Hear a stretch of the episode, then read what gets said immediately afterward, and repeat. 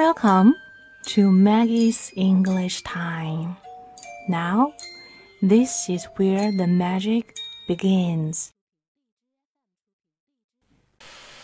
Hi, ladies and gentlemen. 今天我们的这个节目的主角哈，不是我，是 Brad Pitt。我现在会很多少女会迷 Brad Pitt， 布拉德皮特，因为他这个实在是颜值太高了，虽然老了还是很有味道。To my surprise, he also dealt with depression for some time in his life, which is really, really like shocking to me.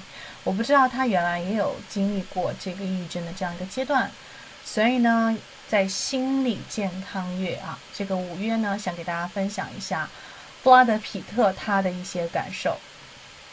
他是这样说的。I used to deal with depression, but I don't know, not this decade, maybe last decade. But that's also figuring out who you are. 我过去真的是有经历过这个抑郁症的阶段啊，也许不是现在最近的这一年，是在之前的那10年。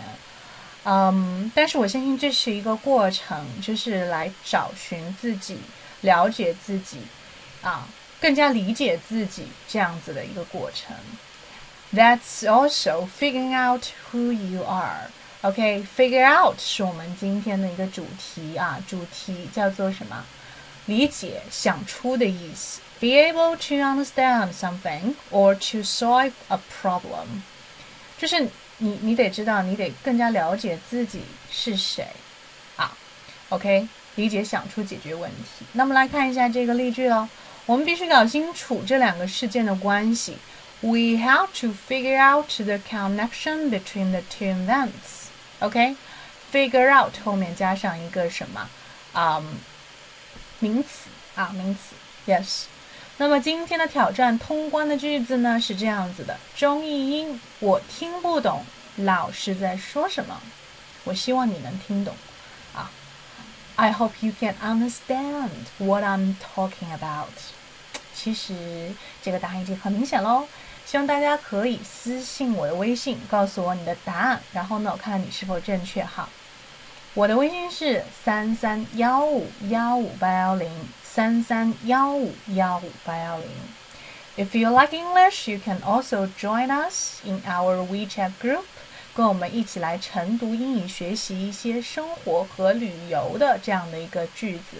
OK, 来看一下这个二维码已经在屏幕了啊，在屏幕里面了，可以扫起来哈，扫起来。我们的晨读班呢，一共是有3个月的时间，会针对各种各样的场景对话，比如说酒店，比如说机场，比如说购物、餐厅等等，来进行这样的学习。Alright, so have fun learning English, be sexy, smart, and cool always. See you next time. I'm Maggie.